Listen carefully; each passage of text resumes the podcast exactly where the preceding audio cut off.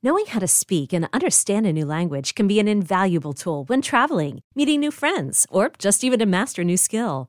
But it's not always simple when you're bogged down by textbooks and structure classes. That's why so many people trust Rosetta Stone. Rosetta Stone is the most trusted language learning program, available on desktop or as an app. It truly immerses you in the language you want to learn, like Spanish, French, Italian, Chinese, and more. You won't just be studying English translations. The Rosetta Stone intuitive process helps you pick up a language naturally, first with words, then phrases, then sentences. Don't put off learning that language. There's no better time than right now to get started. For a very limited time, listeners can get Rosetta Stone's lifetime membership for 50% off. Visit rosettastone.com slash rs10. That's 50% off unlimited access to 25 language courses for the rest of your life. Redeem your 50% off at rosettastone.com slash rs10 today. The national sales event is on at your Toyota dealer, making now the perfect time to get a great deal on a dependable new car. Like a legendary Camry, built for performance and available with all wheel drive, you can count on your new Camry to get anywhere you need to go. And with available features like heated seats and a multimedia touchscreen, you can stay connected in comfort and style. Or check out an affordable and reliable Corolla with a trim for every lifestyle, from the hip and agile sedan to the sporty hatchback. There's a dependable Corolla built just for you. Plus, both Camrys and Corollas are available in hybrid models, so no matter your style, you can drive efficiently and affordably. And right now, your local Toyota dealer has more vehicles in stock and is making delivery on new vehicles almost every day. So visit your local Toyota dealer and check out amazing national sales event deals on Camrys, Corollas, and more when you visit buyatoyota.com. Offers end April 1st. Toyota, let's go places. Passion, drive, and patience. What brings home the winning trophy is also what keeps your ride or die alive. eBay Motors has everything you need to maintain your vehicle and level it up to peak performance from superchargers, roof racks, exhaust kits, LED headlights, and more. Whether you're into speed, power, or style, eBay Motors has got you covered.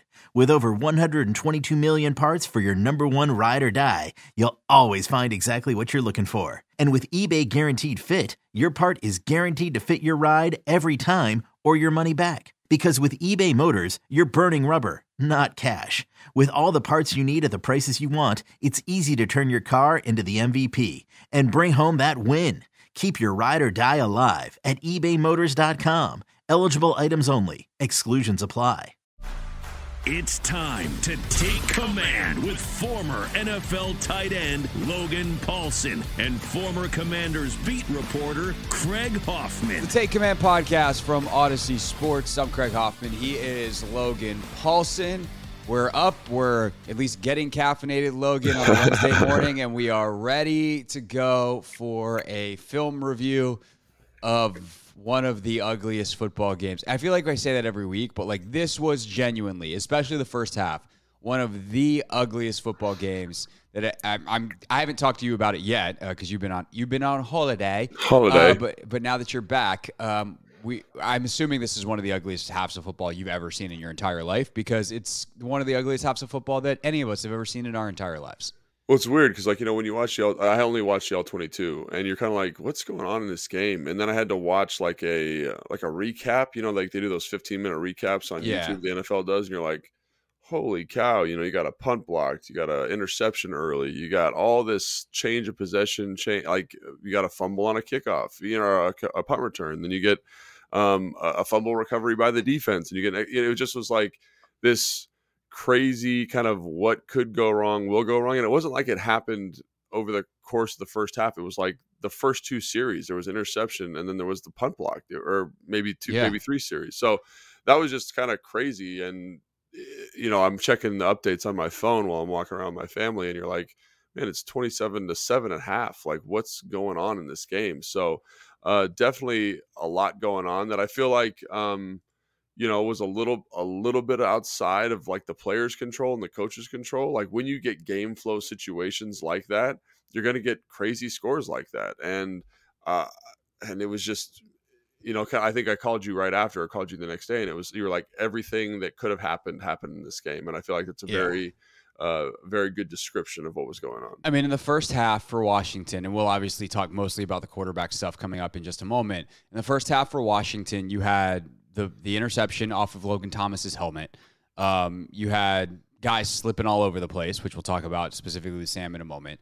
You had the let's give up an explosive play in the run game to Breece Hall. Yeah. And then on special teams, I had this in my notes from first and 10 from, from my show. They had a blocked punt, Pringle muffed a kickoff, uh, which cost them mega field position.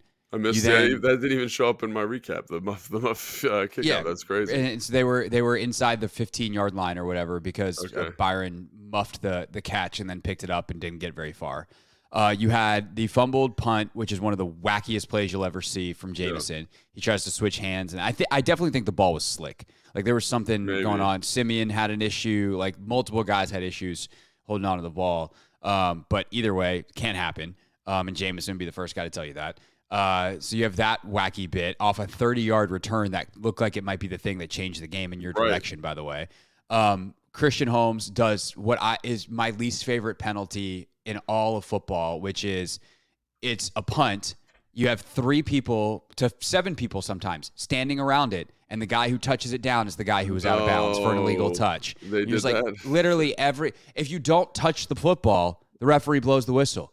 You were the guy that's out of bounds. So Christian Holmes had that penalty. And then the absolute, even sillier than that by a lot, um, is Tariq Castro Fields is lined up as a gunner on a fourth and three. And in order to get a good punch, he tries to anticipate the snap and he jumps off sides. And he gives the Jets a free first down, which leads to their and three? final. Yeah, which leads to their final score of the half. That was all special teams into the first half. That is just absolutely crazy. That's bonkers. Yeah. I mean, the illegal touching one's crazy. I mean, that's stuff you review quite a bit. I mean, I remember being in meetings and going over that rule at nauseum, but sometimes guys don't know that they stepped out of bounds. Um, you know, it's like the really good ones, the really aware, experienced guys like the Matthew Slaters are like, I've stepped out of bounds. Someone else please touch the ball. And then the offside thing is, you know, it's kind of borderline inexcusable. Uh, I mean, like it's especially in that kind of down and distance when you're playing Yeah. gunner. I know you're trying to make a play, but better error error on the side of caution there, especially given the game situation. So I mean, like just listen, listening through that, it's just like it's unbelievable. It's unbelievable that the game was even close. Honestly, you know, you gave Right. up what is that? That's two. That's two changes of possession. Uh, a terrible field position. You have two, yeah, game. you have two two special teams turnovers plus costly penalties plus another field position snafu and the, the muffed kick. Right. I mean, that's unbelievable. you want to know why you're able to to have a competitive game? Because the Jets committed 14 penalties for 150 yards. They at two different points in two separate drives. These are not consecutive plays. At one point, they had a second and 40 I and saw a that. third and 28, yeah, I saw that. and it they just- won the football game.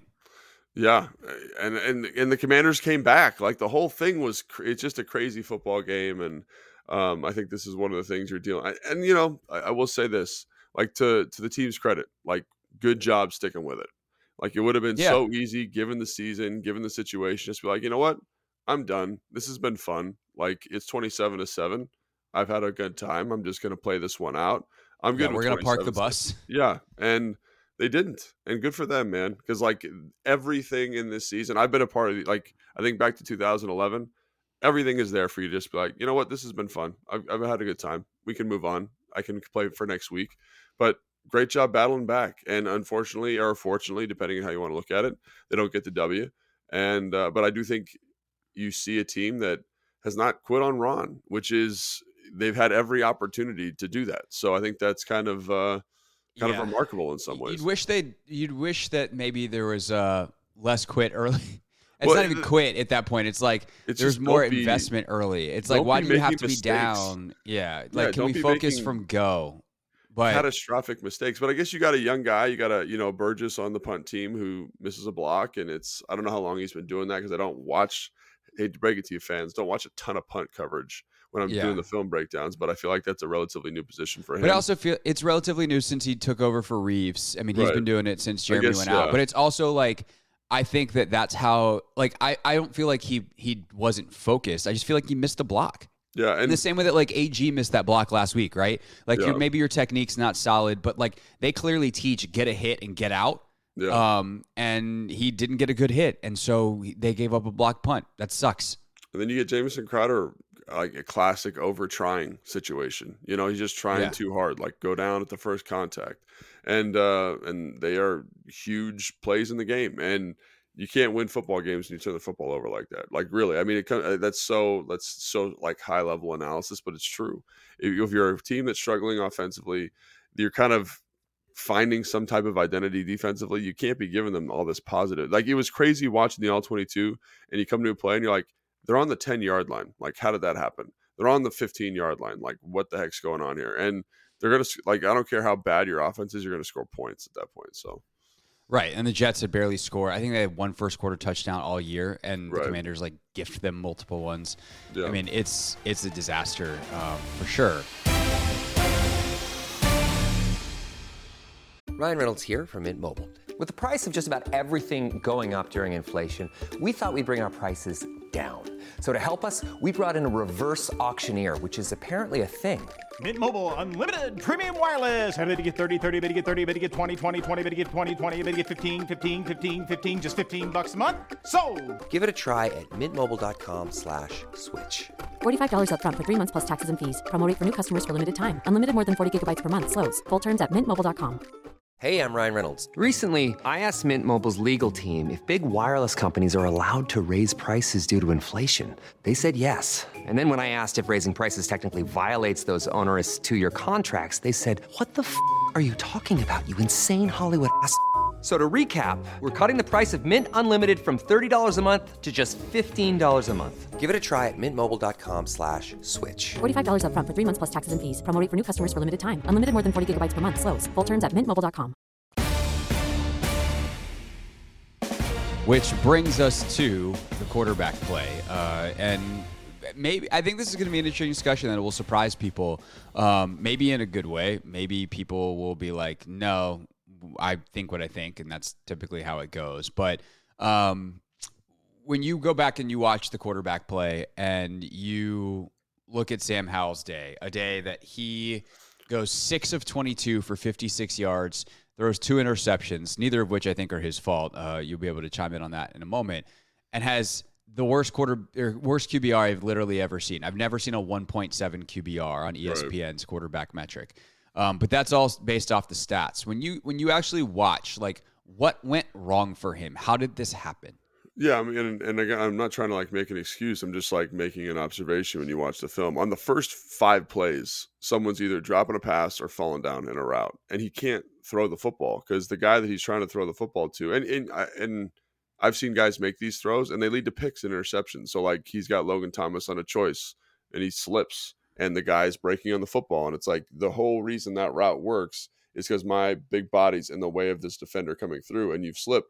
So now I got to bring the ball down, got to reset my feet, and I don't think he's at a place in his career, you know, where he can just kind of, oh, I'm gonna hit the comeback. He's not, he's not there yet, and he looks a little bit flummoxed and but I don't think it's all on him. Now, does he need to make plays on certain on, on some of these these opportunities? Yeah, but some of them are like quick game and guys fall down. Like right. there's a uh there's a third what is it, a third down?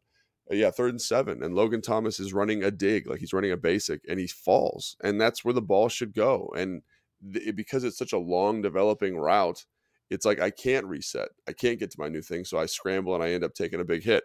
So I just think like to start the game out, I felt I felt for him a little bit watching it because I'm like, okay, you get a, a, a dink off Logan Thomas's helmet for an interception, and while that would be a tough catch, that's a definitely a catch Logan should make, right? And then you go through and you're like, this guy fell down, this guy fell down, this guy slipped, this is a bad read, this is this guy on this deep comeback falls down, and so yeah, it, Curtis does a drop on the on the play before the interception. Yeah, on the RPO, which would have been an easy first down. Like it was a really nice read by Sam. Talk about deleveraging your quarterback by EB. It was a it was a great play. Love that play. Drop the ball. Like, and I think that's the thing that's really frustrating about the evaluations. You come out of it and you're like, so much bad stuff happened to him so early in this game. Like for example, there was a play I was watching where I'm like, this is a good route. This is just this is independent of people falling down. Jahan runs a good route, right? and it's like a comeback route. Eh, great job by Jahan. He's working on Sauce, and it would have been a really contested throw if you throw the comeback. But I'm like, the play before, Jahan had just fallen down. So how confident is he that he can let this go into a tight window with Sauce Gardner draped over this guy's back? And I just think like that stuff has a cumulative effect on the game, and it, and especially how it happened. I think it's probably the first five, six plays, someone's Yeah. falling, dropping a pass, and it just shakes you. And in this type of game um, versus this type of defense, the windows are going to be extremely tight, and you got to make confident throws with anticipation. And there are throws later where I'm like, you got to make this throw. Like this is you got to anticipate this throw, step up in the pocket, and throw this football. But I look back at the first again five, six, seven plays, and you're like, I understand why you're not because you don't have a lot of confidence that it's going to be there. And I think that's the thing that makes this game and makes this evaluation as a data point so frustrating. It's because the early the offense kind of kind of let them down a little bit. And again, there's that's not to say it's the receiver's fault or whatever. It's just guys. It's kind of like the, the special teams things. Like guys just didn't make plays when they had to make them, and I think it negatively affects Sam's outcome. Yeah, it's um that's terrible turf up there at MetLife. Um, mostly noted as terrible for uh, Injuries. for injuries, but it just sucks. And like guys probably aren't confident running cutting on it. And again, like they're professionals. They need to run the routes. They need to they need to have the right technique in and out of breaks and and be on balance so they don't fall. Like all that stuff for sure. You need to catch it. Um, if you're Logan Thomas, you need to catch it. If you're Curtis Samuel, um, but also like you see to to you know solidify your point. Uh, I'd like to present Exhibit A, if you will. The second interception, the Yeah. last pass he winds up throwing is like, say, you know, he might have been told like, "Hey man, you got to just trust it. You got to throw it." He throws it. It's a great call by EB. He's got Curtis lined up in the backfield. He gets Curtis one on one on a choice route on a linebacker, and Sam puts the ball right where it's supposed to be, and Curtis slips and falls, and thus the ball goes to the linebacker. But Yeah. you have to throw that with the anticipation as he's coming out of the break. You don't know that he's about to slip. You throw with the right anticipation. All of a sudden, the receiver doesn't go where he's supposed to be because he falls, and the ball goes to the other team. Like Yeah. it just sucks as a quarterback. There's nothing you can do there. His process is correct. His result is bad, and I feel for him because early in this game he was so let down that I I think you're 100% correct. Like and you could kind of see it happening uh, even watching it on TV and watching it live on TV. Nevertheless, when I rewatched the the the condensed game um, before watching you know the all 22 is like you just see it happening and you're just Yeah. like this this is a kid that shot and you think of all of the stuff that he's gone through this year all the sacks he's taken all the interceptions he's thrown all this stuff. And eventually like even the most resilient of people. And sam howell has shown an incredible resilience this year. It's something we've commented on and, and really like about the kid. But even the most resilient of people eventually hit a breaking point. And it just feels like he is at that breaking point.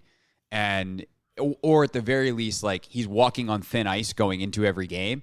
And the last couple of games early he's been the victim of bad circumstance bad luck and thus the ice breaks Yeah, and I think you know, like I think that's a great point about him, kind of like low key being cooked a little bit. It's it's it's a tough thing to watch because you see, I went back and watched some of his games from earlier this year, and you again, there's some more space. There's you know, there's more opportunity, but he's making elite throws. He's throwing into tight windows. He's anticipating throws, and it's not like he's anticipating, you know, the way you know a high level veteran quarterback anticipates, but like he's he says. I know this is going to be there based on coverage. I'm going to fire the sucker in there. And to see that, it's like it's not even the same guy to a certain extent, you know. So there's been a pretty big, pretty big regression. And you know, I, I mentioned this to you, like I was prepping for San Francisco and got to watch a lot of Brock Purdy stuff. And I think Brock Purdy gets this rap of kind of being a game manager. But when you watch it, you're like, when he's got to make throws, he is dicing the defense, and it's and it's in this kind of vein of like that that what elite quarterbacks do. He doesn't have to do it very often because they're so efficient running the football. And maybe that's a conversation that we can have later, you know, about Yeah. like EB protecting him, whatever identity of this team. But you know, there's a there's a dig. I forget who they're playing, and it's Tampa two, and he throws the ball. You know, in Tampa two, that Mike's running right down the middle of the field, yeah and there's an in cut, and he throws it right to the back of the, the the guy's head, and the receiver comes across and just grabs the ball right before the mic and turn all the way around. And I thought that is a that doesn't even look open to me. Like that doesn't even look NFL open. But great job, and he does that so consistently, and he trusts his playmakers. And guys go up and they're winning 50-50 balls, and they found a way to get McCaffrey on a linebacker, and it's and it's still like tight window, high level anticipation throws. And when Sam's been in there, you know, the past four weeks, that's just not a thing. Like the the throws aren't there. And again, they played better defenses. Things are tighter. I think the last time we saw even a shade of that was versus um, was versus the was Dallas in the first half, and it's been rough since then. And I think the other thing that shows up and, and kind of surprises me a little bit when I watch the Purdy film is the way that he works the middle of the field. And Sam has gotten away from that almost completely. So those are two things that I think are very large red flags regarding Sam's play. But in the context of this game, I think he never was able to kind of find his confidence, find his rhythm. And I think back to stuff Kyle used to do, Sean used to do when they were working with quarterbacks is let's get him a couple easy throws early, right? Make help his confidence grow. And that's a thing. And so in this game, you get two drops and one leads to an interception. And so how confident right. is that football player going into the rest of that game? And I would say not very. So that was something that I wanted to ask you about because the play calling, I think, you know, when I went back and watched it, you know, I'm ready to be mad and it's like, oh, they dropped yeah. him back a ton. And it's like, now there's quick game here. They threw a couple as they got into like the third and fourth drives of the game. I mean, the third drive of the game, um, where he had had the the drop dropsies and and people falling down every yeah. play basically up until that point. They start off with a screen and they get Curtis a big gain, first down, yeah. and you're like, "This is sick. Good job, BB." Yeah. Um, and they start the next drive, I believe, with a screen to Terry. And so they do you know, screen it a little bit. They get the running game going, obviously, in this game a little bit. Chris Rodriguez was fantastic. I do wish they'd run it more, obviously. That's a topic we've long covered. Yeah. But like they did they did run it. And it feel like as it felt like as they got deeper into drives, then they would revert to more drop back. It was like, mm. all right, drive starter, bang. All right, let's keep it going on the ground, bang. Even there's I think it's the third drive of the game. They ran it twice in a row, and I was like, oh, yeah. Looky there, looky I think, there. I think it's the the fourth drive of the game. Or was it the fourth drive? The screen and then two runs, right? Is that what you're yeah, talking about? Yeah, yeah, yeah, yeah. That drive, whatever number that was. Math has yeah. never been my strong suit. I mean, point is, third, fourth. Yeah. The, the, third was a three and out, so I understand why they're oh, like okay. Yeah, maybe together. it was drive drive four, drive five. That was the the screen to Curtis, and then drive five was the screen to Terry. Right. Um, by the way, how often do you have like five, six drives in the first quarter? Yeah, I mean, crazy. Bad. Um, but any, anyway, um, I felt like as they got deeper into drives, there was a cut as they started to like get a little bit going offensively. Obviously, they never really got much going with Sam in there, but they would get deeper in these drives and then they would revert to drop back. Um, and maybe there's a play action in there. But I, am just curious what you made of of EB's attempts to get him out of that funk, um, and from you know from a play calling standpoint, from a rhythm standpoint, from a you know, hey, let's take some off your plate and run the football standpoint. What'd you what'd you make of that? Yes, I think that fourth drive is interesting because I think it's it's exactly what you're talking about. You get some positive momentum. Uh, you get that screen to you get that screen to Curtis, which again is well executed. Love the offensive line getting out there like Wylie. I mean, you see the advantage of having a guy like Wylie out there who's just hyper mobile, like hyper athlete, gets out into space, does a great job. And I, and I think you know like that's why you brought this guy in is because he's he's a good athlete and he and he does some stuff in the run game later where I was like man, I, I think that's extremely high level. You know, so yeah. and again, he gives up the sack. Unfortunately, I think that fourth drive also ends with him getting smoked around the edge. He has he gives up a sack, and you know, usually yeah. we're pretty we're, we're kind of like uh, we're kind of saying like, oh, you know, Wylie's not playing as bad as people think, and I think when you look at the course of the 61 plays of this game, he played pretty well, but that sack's on him, and I think he'll right. tell you that, right? He right, and that's the hand. thing is like, can you make yep. key plays at key times? Right. But anyway, Continue. No, no, and, I, I, think no, that's a great point on, on him specifically. And I think uh, the first first and ten is is a play that I like. I like the play. Like if you said, Logan, draw this play up. Why are you calling it? Do you like it? It's basically a way for them to get to play action stuff. It's a play action concept off a drop back. And so it just allows them to get more eligibles out. They've got chip help on both sides. They've got another element to it. So basically, it's a post by this receiver on the right. I forget who it is. It might be Terry. Deep post a high cross across the middle of the field, kind of attacking that void where you're hoping coverage carries the post. And then, so usually that's what you get in a play action concept, right? And everything yep. else is kind of dead because I run that play on Madden all the yeah, time. Tight the high cross is always open. And and they ran it versus, um, gosh, they ran it versus uh, uh, Miami, and that was the one where Leno didn't block the the free runner, and he kind of mm. had to put the ball up to Terry. So they added an element. It's not off play action anymore. They've got a third element where they're running like a big swirl route coming into the void that could potentially be vacant. So love it. I mean, it's it's there. It's it's a really nice concept. Um, and I just I, I remember thinking like, why doesn't this work? And everything's tight. There's tight window throws across the board. And I think you're asking him in that moment to do probably more than he's ready to do. And again, that's not saying that he's physically incapable of doing it, but basically on that concept, the reason that it's great is you're saying, I'm going to read the post kind of high cross space. If that's dead, I can either check the football down to the flat or I can work this swirl that's coming back into my vision. But you got to work through it kind of quick. And it's mm-hmm. just not it's he just I don't think he's there right now. Like just watching him, I don't think he's there right now. So then it's second, then it ends up being second and ten, and you run a choice, which I think is a great call. Like run a choice or like a CO, I forget what it was, but like some something short, something to kind of incrementally gain back that yardage that you've lost. And I, I remember thinking to myself, like you have Byron Pringle running the corner of a choice, right? So it's like a, a choice is usually like you get an outside release corner, pick this coverage player so that the um, that the choice runner can kind of give more space to work. And I'm like, I know, and and and in my mind, I'm like, he's going to work the choice side, um, Sam. So why not put Terry at the corner? Like, why not have him draw that matchup and work that corner route? So your high level throw or your, your two level throw is choice to corner, and Terry's running the corner where you get a guy who's gonna. And so like there were times like that where I'm like, this is good concept, like the call. But kind of to your point, and I think you brought it up quite a bit, is like, can we formation this where our playmakers are going to be in the progression to that side and and and there are reasons not to do that but i'm also like at this point let's try to find ways to get that done. And so then you're in a third and long situation. You run an uh, an omaha takeoff so an out and up. Curtis yeah. wins like he's open. Like, and i yes. you know i'm not a big fan of like straight vertical routes into a defense but they're in a tight split. They run this out and up. Curtis is wide open and you give up a sack. So uh, i think it's when you look at that, you say, I like the first, I like the play the first time. I like the second play. Sam, I don't think is in a good spot to read that out the way it needs to be read out. And then I think on the on the choice, um, he misses the throw, but I think someone trips or slips or something like that, and it ends up being third and ten. So you had this really excellent momentum, explosive run, explosive screen, and then it just immediately dries up and dies. And that's just, yeah, that's tough. So I was wondering what happened on that second down play because he just throws the ball like out of range for Pringle, and yeah. if someone slipped underneath on the choice, and he just kind of got rid of it to Pringle because he's double covered. Yeah, um, that would that makes a lot of sense because you got nothing.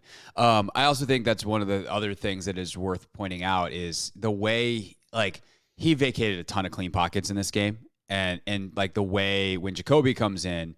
Jacoby extends plays versus the way Sam extends plays. Yeah. And I think you know, in some ways, he's a victim of his own success. Earlier in the year, he had so much success running out of the pocket and making plays off schedule. That's and something like, we talked about. Is like, is this yeah. going to be a crutch and a bad habit? And I remember watching. I think it was the Patriots game. He's making explosive plays, and you're like, he's leaving too early.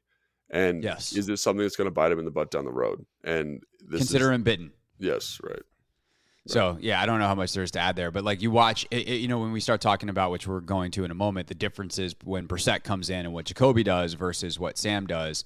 Jacoby's willingness to stay in the pocket, obviously Jacoby's veteran ability to throw with anticipation, um, but the way that Jacoby moves within the pocket and the way that he has a sense of it, because there are times where like he one of the plays that we already talked about was when I think it was the second drive of the game when he rolls out and he gets absolutely blasted. And Correct. he nearly it looks very similar to the uh, the pick to Logan. Obviously, the Logan uh, play is a designed rollout, but like that same like he's rolling to his left hard and then takes a shot. Um, and this is the one where the ball pops straight up in the air and luckily falls to the turf, but he gets blasted. He's not under pressure. Like he just runs into pressure. But and I think I think that uh, to to like make a point that we've been making all year when we say that this offensive line is not the worst in the NFL, and we say this offensive line is playing okay, that they are an average offensive line. One, go look at the rushing stats, yards per carry. I'll say it again; they're they're doing well. Um, two, can, and by the way, they're doing well in spite of the fact that neither of us really like the way they scheme up their run game. They just yeah. they hit blocks uh, uh with consistency, enough well, consistency, yeah. and their backs are doing a good enough job. Um, and then two, I think you know more importantly to the pass game stuff if you create a pocket and your quarterback's in it and he's safe and he runs out of it and runs into pressure, that's not the offensive line's fault. Yeah. And that is what happened five, six, seven times in this game. Easy. Yeah. And on that play specifically, that's the one where Logan's running the dig. They're basically set up the play so that his eyes should go to Logan. And I think he's doing the right thing. His eyes are going to Logan over the middle field, and Logan trips and he falls yeah. down. And so, right when Logan falls, and this is what you can tell when a guy's not in a good spot, is right when Logan trips, the ball comes down. It's like, where do I go with the ball? And there's a comeback, there's some other opportunities, but it's that's you got to have that composure. And you've seen Jaco- or you saw Jacoby last week. You know, he was expecting to work Logan over the middle of the field. It wasn't there. He had to reset and throw uh, throw the the kind of slot comeback to Curtis Samuel. And I just think there's a there's an element of composure to Jacoby's game, which comes from experience, which comes from not getting hit a thousand times or whatever it was 55 55 sacks whatever that number is and so yeah. on this play i think it's just it, it, shows kind of to me where his head's at right you get two drops you get that other one where number where um where the next play first and 10 on this drive jahan falls down yep. okay not there for the throw logan falls down on the third and seven and he's not in a spot where he's confident enough to be like, okay, I know what to do. Let me just get there. Yeah. He's, he's, he sees, I don't want to say because I think this has, he's seeing ghosts a little bit. And I think yeah. that that's, that's part of the issue that you were talking about, or you've been talking about for the last four weeks is like when you leverage this guy to the hilt all the time, like it's not going to be, he's not a, he's not a veteran that can handle this responsibility. And you've leveraged him to the hilt and he's starting to kind of wither a little bit. And, how do you kind of get him back on track is is going to be the million dollar question going in the rest of the season. Yeah, and just real quick, a note on that before we ask the question of like what to do next. This is happening to Patrick Mahomes right now too.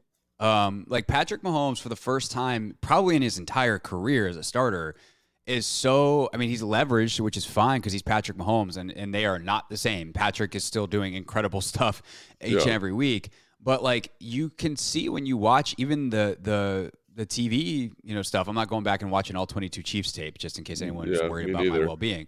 Um, but like, you see Travis Kelce open underneath, like you see some of the stuff available to him, and he's starting to just like be like, I got to make a play. I gotta, I gotta get the ball downfield because I can't trust my guys to, to catch right. the ball on a consistent right. basis.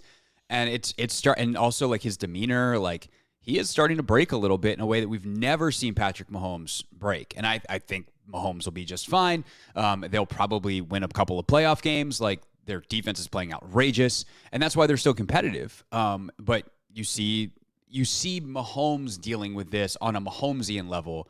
I can't imagine what it's like to be Sam Howell right now dealing with this at his level. And because, oh, by the way, also you don't have uh, you know, the relationship that you have with the Travis Kelce with anybody. You don't have a great defense that's playing at a top five level that that you know is going to keep you in the game. Like the pressure of that is so so immense, and it is certainly withering down Sam Howell, if not straight up have broken him.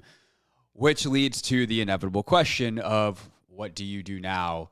For the Commanders at quarterback. Logan, I am on record. Uh, I said this in, in the post game show, which I know you listened to, and I've, I've talked about this on the radio as well. I would start Jacoby Brissett against San Francisco. I would then probably, I don't know what the circumstance would be. I'm sure if like Jacoby goes out and plays a perfect game, it would feel pretty dirty to, to then bench him again. But I would, in all likelihood, start Jacoby against San Francisco, start Sam again against Dallas. With the reason being, you can't bench him a third time and go back to him he could use a extended reset. I think he could use a full game of watching Jacoby prepare and and play and see how it plays out. And then at the end of the season, if you play him against Dallas and you have to bench him again, like the season's over. Who cares? All right, no. Jacoby, go land the plane. Uh, thanks for thanks for everything. And then and then everybody exits uh, holding hands because none of them are coming back. Um, but at the end of the day, like I just think for his safety, because he is so, you know, he's so not in it right now mentally. It's not for lack of effort, whatever. I don't. I'm. I don't even know the phrasing I want to use. Cooked, if you want to use the word yeah. you used earlier, right? He's so cooked right now that you you just can't put him out there again. And especially against this defense, but really against any NFL defense, I would not. I would not expose him to that. That's where I'm at. What would you do? Yeah, I mean, I think that's probably I would do something similar, and I was just trying to empathize and kind of put myself in EB's spot or Ron's spot and what they want to do. And I do think you know there is a motivation by Ron that he wants to leave a legacy here, and I think there's a guy in Sam who's talented enough, talented enough to do that. It's just about how you make sure that he's showing that at a critical part of the year, and so Um, I think there's going to be a motivation from Ron to get him back out there. But to your point, like I've started watching the San Fran stuff, and I was watching uh, the Minnesota game because that's the game that they gave up the most yards and you know really struggled. And you're looking at extremely tight window throws, high level anticipation by Kirk Cousins before he hurts himself in that game, and you're just like, this is the the antithesis of what Sam is right now. And so if we put him out there and we can't effectively move the football, um, offensively running or with screens or whatever, because this defense is they're they're ripping to the ball, man. They're really well coached. They're very confident, and um, you know Fred Warner's a beast, all that kind of stuff. It's I don't know based on these last four weeks of production how he even functions, how the offense even functions with him at the helm. So I think you owe it to the rest of the guys on the roster to basically be like, hey man, we're going with Jacoby. And just to be clear, it's not like Jacoby's like the second coming in terms of quarterback play. Like he made it. I don't know, man. First five drives of the season, all touchdowns. What more yeah. do you want? Yeah, I mean, tight window throw to Logan Thomas on the skinny on the on the post route, really excellent. And that's a that's a throw that I don't think Sam makes right now. And I think right. that's the difference. He's the confidence, the delivery. Like Sam's physically capable of doing that. Obviously, we've seen him do that earlier in the year, right. but he's just not doing it right now because I think there's you know, like he's cooked a little bit. And so that's a good good throw by Jacoby. Then he throws a stick route to Terry, and Terry makes a great play. Then they get a DPI. And so it wasn't like he was out there just dealing and dicing people up. And he, he had his own struggles against this defense. I'm talking about um, Jacoby. And I think Jacoby would, I think he gives you the best chance to win against San Francisco. Um, I think he gives you the best chance to look good offensively, but don't get it twisted. It's not like it's going to come out in this offense It's going to look great because yeah. they create a ton of pressure. They've got an excellent defensive line. They've got an excellent the, the, secondary. I think is underrated in terms of how effectively they operate. So I don't expect like a miracle, is what I'm saying. I think you'll see more yeah. productive. So for the draft position people, which is not what Ron's thinking about at all. Um, right. You're not risking winning, like more risking winning, if you will, than if Sam is out there. But it's still Jacoby Brissett and the Washington Commanders versus the San Francisco 49ers. Like, come yeah. on and you know they got embarrassed uh, on what was that Christmas? They got embarrassed. Yeah, yeah. And yeah. they're going to come out and be ready to rock and roll. There's no doubt in my mind. They're going to use that as a, a springboard because that's what good teams do. So I, I, look at that and I say, uh, in terms of Sam, I, I probably feel comfortable starting Jacoby the last two games of the year.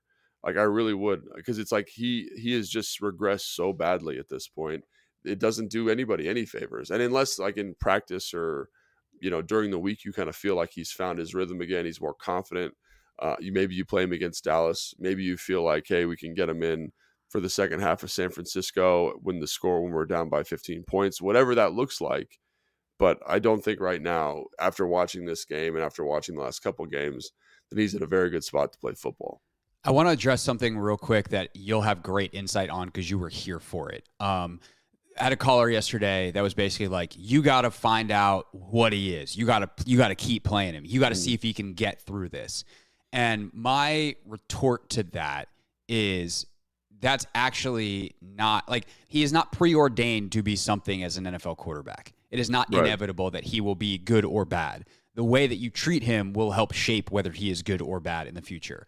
And benching him might be beneficial because if he's if he's cooking and he's not cooked, then you can save him from becoming cooked.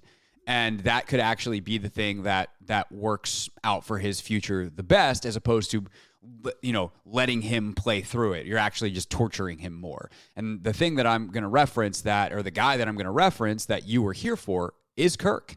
Kirk got benched multiple times in 2013 and 2014 before ultimately becoming the starter in 2015 like what do you remember from those ins and outs? And obviously there was a lot going on with the quarterback position then with robert being the, the focal point.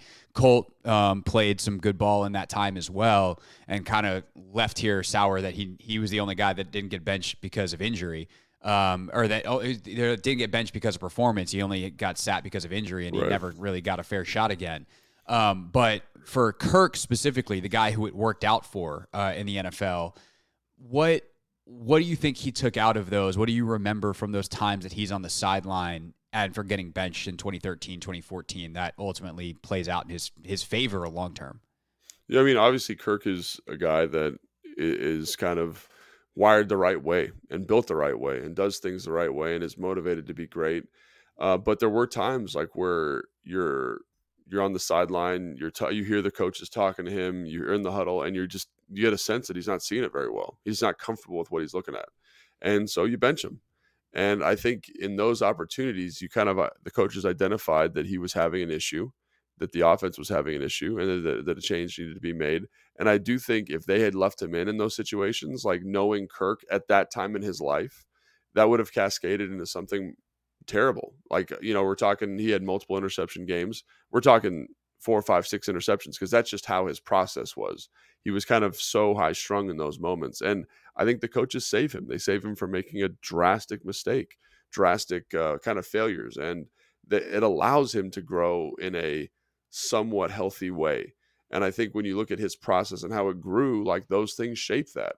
And so that's one thing about Sam this year that I think a lot of people were you know, in in retrospect, we're, we're rightfully worried about is like maybe it's too much too soon giving him the starting role. Like let Jacoby be the guy, let him run the ship for a little bit. It'll get to a point where Jacoby should, you know, is going to have an issue. And then Sam comes in and, and plays out the rest of the year. And it kind of lets you kind of establish who you want to be offensively. It lets you kind of see the issues you're having in terms of offensive line or, or whatever, right? And you get a guy who can emotionally and mentally handle that. And I think that there's value to it. And so I think the fact that they did it the other way, uh, which there's nothing wrong with that decision, but this is a possible issue with that is that you get in a you get in a situation where a young player is not playing confident football, and I and I think Kirk is a great example of a guy who kind of had little little downs, like little down slopes. They stop the slide, they preserve his confidence, they get him back in there, and so it's kind of like the stock market. It it might look like a bad a bad data point, but ultimately that thing trended positively for a very long time. You know, like over the course of his career, and now he's he was playing like one of the best quarterbacks in the NFL this year. So I think that that that's something that again I think back to is like it's just how you handle the individual. And Kirk, as you know, Kirk is kind of yeah. like that. And I think that worked really well for him. Would it have worked well for Sam? Is it going to work well for Sam? I have no idea. Yeah, I see. I trust Sam's resilience in getting benched to not bother him long term. I right. don't trust him to find it without this hard reset. Like that's yeah. kind of my thing is like I think the best thing for Sam, he's not going to be like, "Oh, my career's over. I suck because I got benched." He's going to be like, "Okay, I finally get to breathe." like that I think that's important in knowing that. Yeah. I don't I, I don't know. I think I think the conversation that you just, you know, hypothesized with starting Jacoby earlier is a really interesting one I don't want to do revisionist history though no. and pretend like you know when we talk no. about Sam being better than Jacoby for much of training camp, like that was true. Um, I think for for most of camp, like it, I think there, there I think, was. I think that's the thing though about him, and I think what you're seeing now, and again, it's it's hindsight's 2020. So I'm not. Sure. This is not a criticism of the staff because I think this is how I felt. Is definitely yeah. the ceiling of Sam Howell was much higher. His his physical ability was good, and you saw him do enough of kind of like the minutia to feel good about it. But when you watch Jacoby against Baltimore, against the defense in practice, and he's able to identify coverages and get the ball out mm-hmm. and identify protections and that stuff that is now, I think, becoming a little bit of an issue week in and week out. The ability to anticipate throws at a high level, like right. all that kind of like varsity. But they were close enough that it like wasn't crazy. No, that, and that's that's what I'm saying. It's like, but yeah. the stuff that Jacoby was doing better is something you'd expect a veteran to be doing better with, right? And yeah. those are things that Sam is still having a hard time with because it's hard to develop those skill sets in season. Um, you know, the anticipation, the tight window throws, the protections, understanding when you're hot. All those things Jacoby was significantly better at, but in terms of high level arm talent, dynamic release, pushing the ball down the field, tight window, like, you know, where I'm a little off platform throwing that football. It's all Sam in that regard. So physically you saw, but I do think that it's that other kind of that like kind of nuts and bolts of playing the quarterback position where we haven't seen the improvement that I think we all were hoping. He has improved. Right. So let me let me back. He has improved, but not he's not at Jacoby's level with that stuff just yet. For sure. And we thought, you know, I know it's hard to do in season, but you figure with some experience, like he would oh, learn and and all that kind of stuff. Um, and, and I think just, we also thought that they weren't gonna that the the offensive play calling and the offensive philosophy was going to be a little bit more conservative. And I think early in the season, I was kind of surprised at how effective this really aggressive approach was. But I think it kind of also led to like kind of this false reality a little bit, basically saying like, "Oh, he's done this, he can do it," as opposed to saying maybe we should have started with something a little bit different that helps kind of mitigate some of the risk that this offense is exposed to. And again, that's one of those things that's really hard to do because the defense didn't live up to billing, and you're in these shootout games every single week. So very complicated. You know, obviously hindsight's 2020, but I do think that having that kind of steady pace of Jacoby in there is going to be uh, a significant bump. So. Yeah, for sure. I'm currently searching my notes for too much.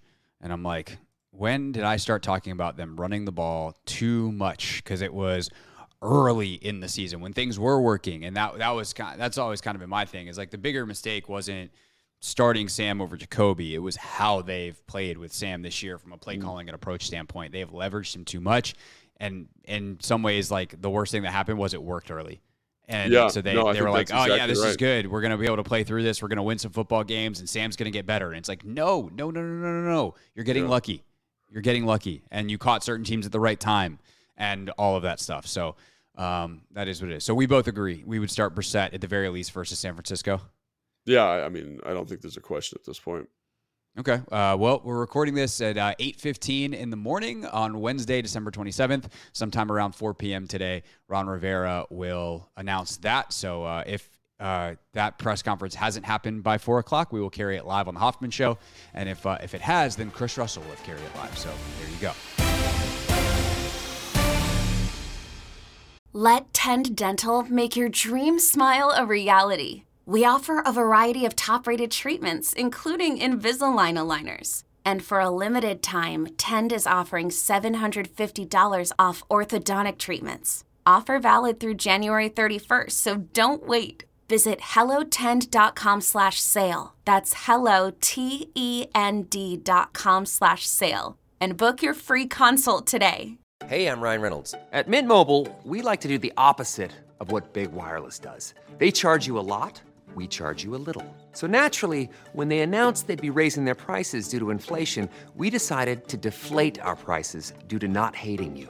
That's right. We're cutting the price of Mint Unlimited from $30 a month to just $15 a month. Give it a try at mintmobile.com slash switch. $45 upfront for three months plus taxes and fees. Promote for new customers for limited time. Unlimited more than 40 gigabytes per month. Slows. Full terms at mintmobile.com. The national sales event is on at your Toyota dealer, making now the perfect time to get a great deal on a dependable new car. Like a legendary Camry, built for performance and available with all wheel drive, you can count on your new Camry to get anywhere you need to go. And with available features like heated seats and a multimedia touchscreen, you can stay connected in comfort and style. Or check out an affordable and reliable Corolla with a trim for every lifestyle, from the hip and agile sedan to the sporty hatchback. There's a dependable Corolla built just for you. Plus, both Camrys and Corollas are available in hybrid models, so no matter your style, you can drive efficiently and affordably. And right now, your local Toyota dealer has more vehicles in stock and is making delivery on new vehicles almost every day. So visit your local Toyota dealer and check out amazing national sales event deals on Camrys, Corollas, and more when you visit buyatoyota.com. Offers end April 1st. Toyota, let's go places. All right, wrapping up Take Command. We will be live back at Tap Sports Bar this weekend, MGM National Harbor. Come hang out with us for the Take Command pregame show. Logan will be back. Uh, very subdued uh, Linnell this weekend, by the really? way. Really? You get, you get a pregame kind of groggy Linnell? Much more, much more in the lines than an in-game or a post-game Linnell. When he's fired up, his anxiety is built.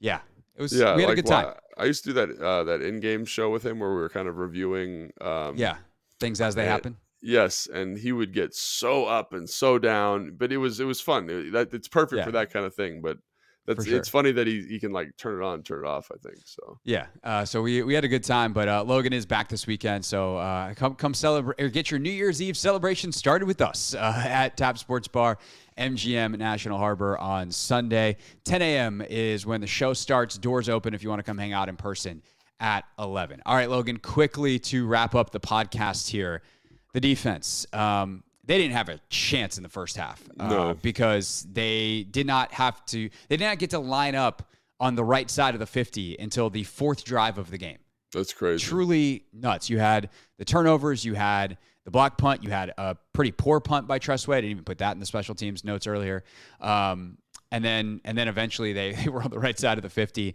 Um, by that point, they had given up some points because, of course, they had. Even with holds, you're giving up field goals there. Um, they do give up the explosive to Breece Hall.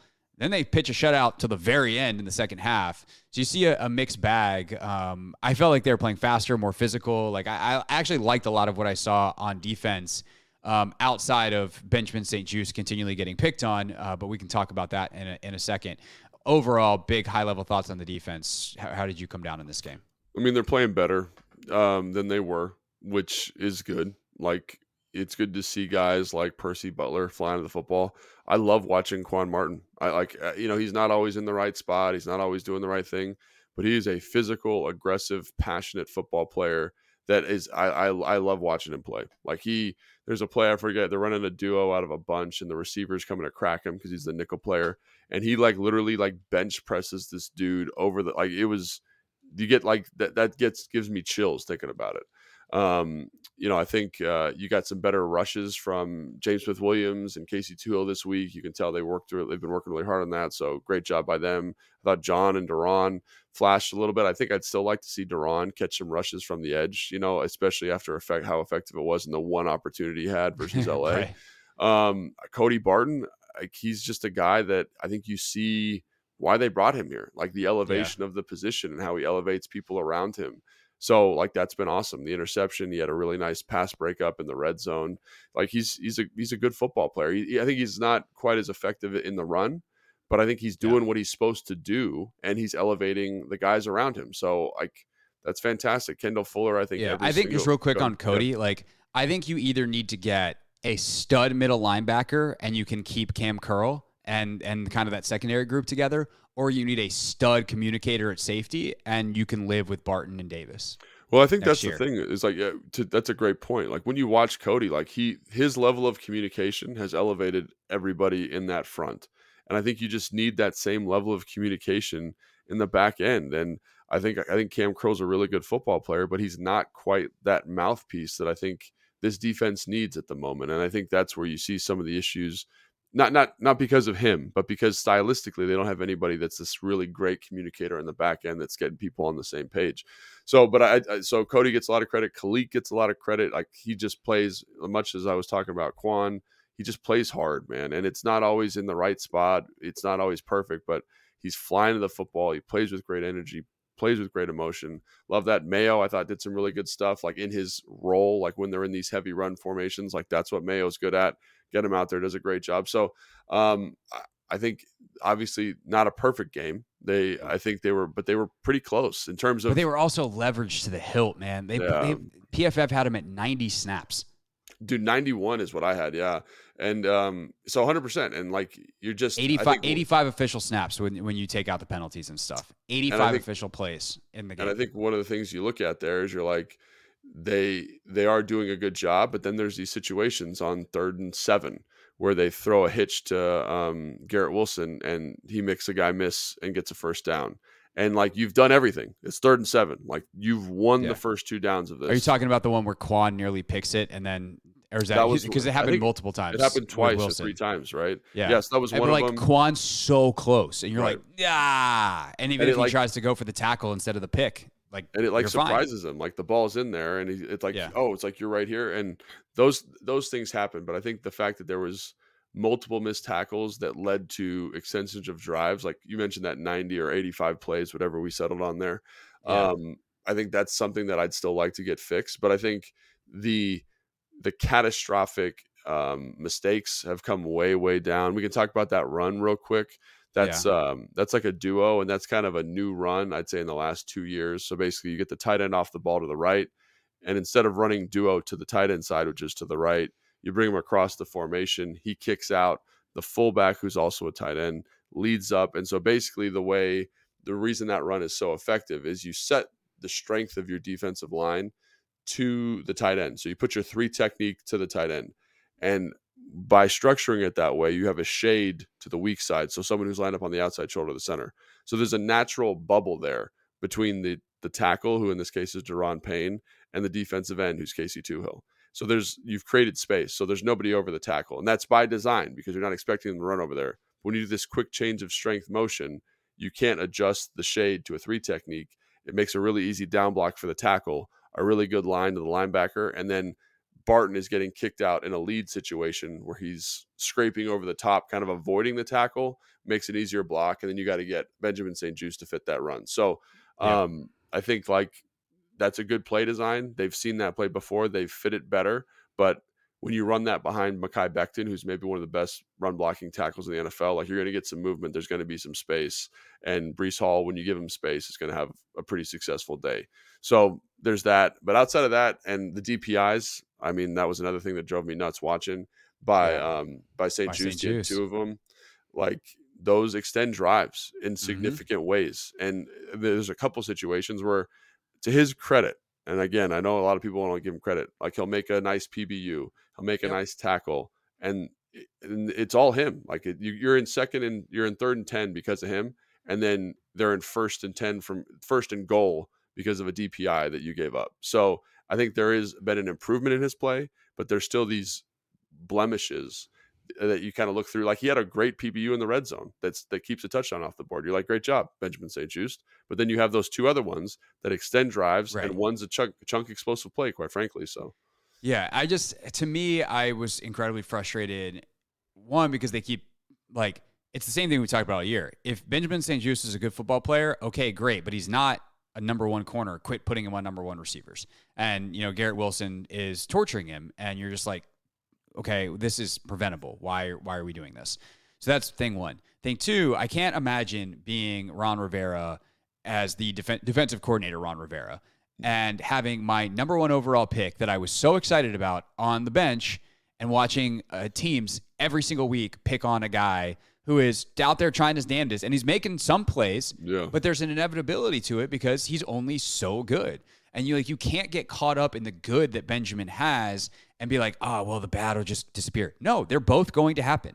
And right. the, the bad is is inevitable. So like you have Emmanuel Forbes. What are you doing? I, I don't know what Emmanuel Forbes did or is doing to Ron Rivera in practice yeah. during the week or whatever, but it is inexcusable at this point in the season to me um, based off what we know. And I will reserve, I will caveat it by saying there could be something happening in the building. For all I know, like Emmanuel runs around in practice with his pants on his head or something. I don't know. Whatever right. the hell he could be doing during the week. But unless there's something crazy, in which case he shouldn't be dressing and like you should suspend him. Right. Right. But if, unless there's something crazy happening, there's no reason in a lost season in these games to not have Forbes out there. And I think Emmanuel played pretty well once he got in. I know that Ron was like, oh, well, there's still some things we have to clean up. No kidding. He's a rookie.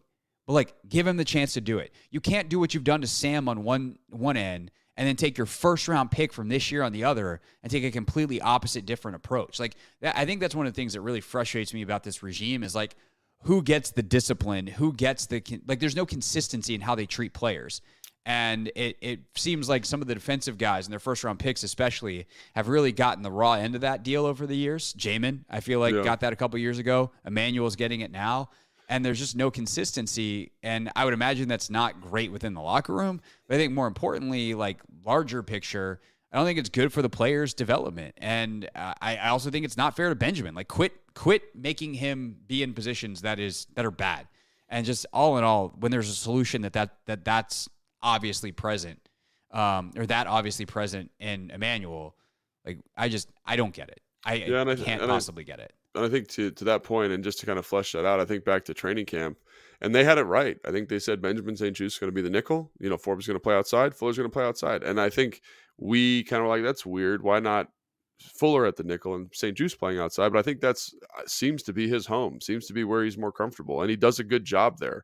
So think about you're kind of taking him out of this role where he's he's comfortable, he's playing well, and he's playing outside now all the time. And I don't I don't really understand it because you know Quan was a guy that I thought was struggling a little bit more than Forbes, and he's played and he's played well. And I'm kind of uh, it'd be interesting to talk to somebody about that, about why there's been this reluctance to play him. Obviously, the injury is maybe still a thing, but ultimately, I think you want to see him out there. And it kind of reminds me of like when you have like a like a running back who's very very talented but is not good at picking up the blitz and like they can't play like they literally you cannot put them on the field because they don't know what they're doing when they're picking up blitzes and so people can say all they want oh they're struggling whatever like i don't care he can't play because on if anytime there's a pass, if he screws it up, unless you're Adrian Peterson, let's be very clear, right? right? Like uh, like you're the best running back of all time. So I I don't know enough about cornerback play and like kind of how that goes to say what is that thing, but it feels like there's something like that happening because each week it's like there's some stuff we got to clean up.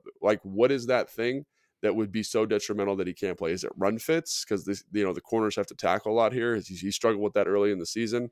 So sure, but like he was good in that area on Sunday, and uh, Benjamin St-Juste was the guy who needed to to clean up on the touchdown. Yeah. So I, I just would be curious again to kind of get more insight on that perspective because I think I will say this about Ron: he does a really good job of not calling guys out in the media unless he has to. Unlike you know you mentioned Jack Del Rio and Jamin Davis, like he had no problem doing that. Ron is not going to do that. So I want to know what that thing is. What is the thing that needs to get cleaned up and how significant is it? Because if it's something that's very significant to their new defensive identity, then yeah. But but what is it? You know, like why don't you just say like then, he's having a hard time with coach it up for him? Yeah. Like no, no, I'm not saying I'm not saying yeah. I'm sure they are coaching yeah, it up. I'm not being critical of that, but I'm just saying like I think he's he you know he's doing. And we're like on the a, same page. Yeah, he's doing a thing where he's like holding something close to the vest, probably trying to protect the player, but like could it be my my question I guess is on the scale of what is the level of significance? Like you're a running back who can't pick up a blitz, that's pretty significant. Are you a cornerback who's not the best at tackling in the run game? That seems less significant to me. But what is that thing? And I'm just curious to know what it is. I would love to know. Yeah. Would love to know because the results say that Forbes has been good for, you know, in very limited action since the New England game. Like, right. what are we what are we doing? Um, and, and also he's, he's, had, and he's had an injury to be fair. For so, sure, like, for sure. But like, I, I guess I just look at it as like Ron's like, I have to leave my legacy. I have to do this with Sam. I have to do. It's like, bro, this was the guy that you were on draft morning in your car that you put out in, you know, after you took him. Oh, Forbes is our guy. Like, okay, then play him. Right. Like, you got him. You got your guy. Let's see him. Let's see. Let's see your first round pick. Um, and like like you said with Quan, like what is it that Quan's doing that they're all in on Quan and, and letting him play that Emmanuel's not? I don't I don't get it. Um, but who knows? We'll see what happens. BSJ uh, injured in this game, obviously, which is why Emmanuel came in. Um, he and many others, uh, long list of injuries that Ron is going to give updates on on Wednesday. Uh, so we'll see how those guys are shaping up for San Francisco. We are going to preview San Francisco uh, and what they do uh, coming up on our next podcast. Uh, also working on a, a, very fun guest that uh, actually I'll even say the guest. We don't know for sure that we're going to get him this week, but for sure in the near future, Jim Nagy, uh, the senior or the executive really cool. director of the Senior Bowl is going to join us. Uh, he's obviously got a great view on all the college prospects, but also uh, he's been tweeting out about some of the front office folks who are maybe not general managers, but director of uh, pro personnel, director of college scouting type of GM candidates that Jim has gotten to know real well over the years down in Mobile. Uh, so we will talk to Jim Nagy coming up soon, uh, amongst other guests here on the Take Command podcast. Uh, I'll see you all on the radio uh, until the next episode of this here show. Uh, also, make sure you're subscribed if you haven't. Uh, we're gonna have so much coverage of all the offseason stuff, all the the presumed changes coming, etc. So now is good a time to get on board as ever as we survive the next couple of weeks together. that's Logan. I'm Craig. We'll see you next time on the Take Command podcast. Have you heard of Nordic Knots? The Scandinavian rug company that has become the insider brand gracing some of the most beautiful homes around the world?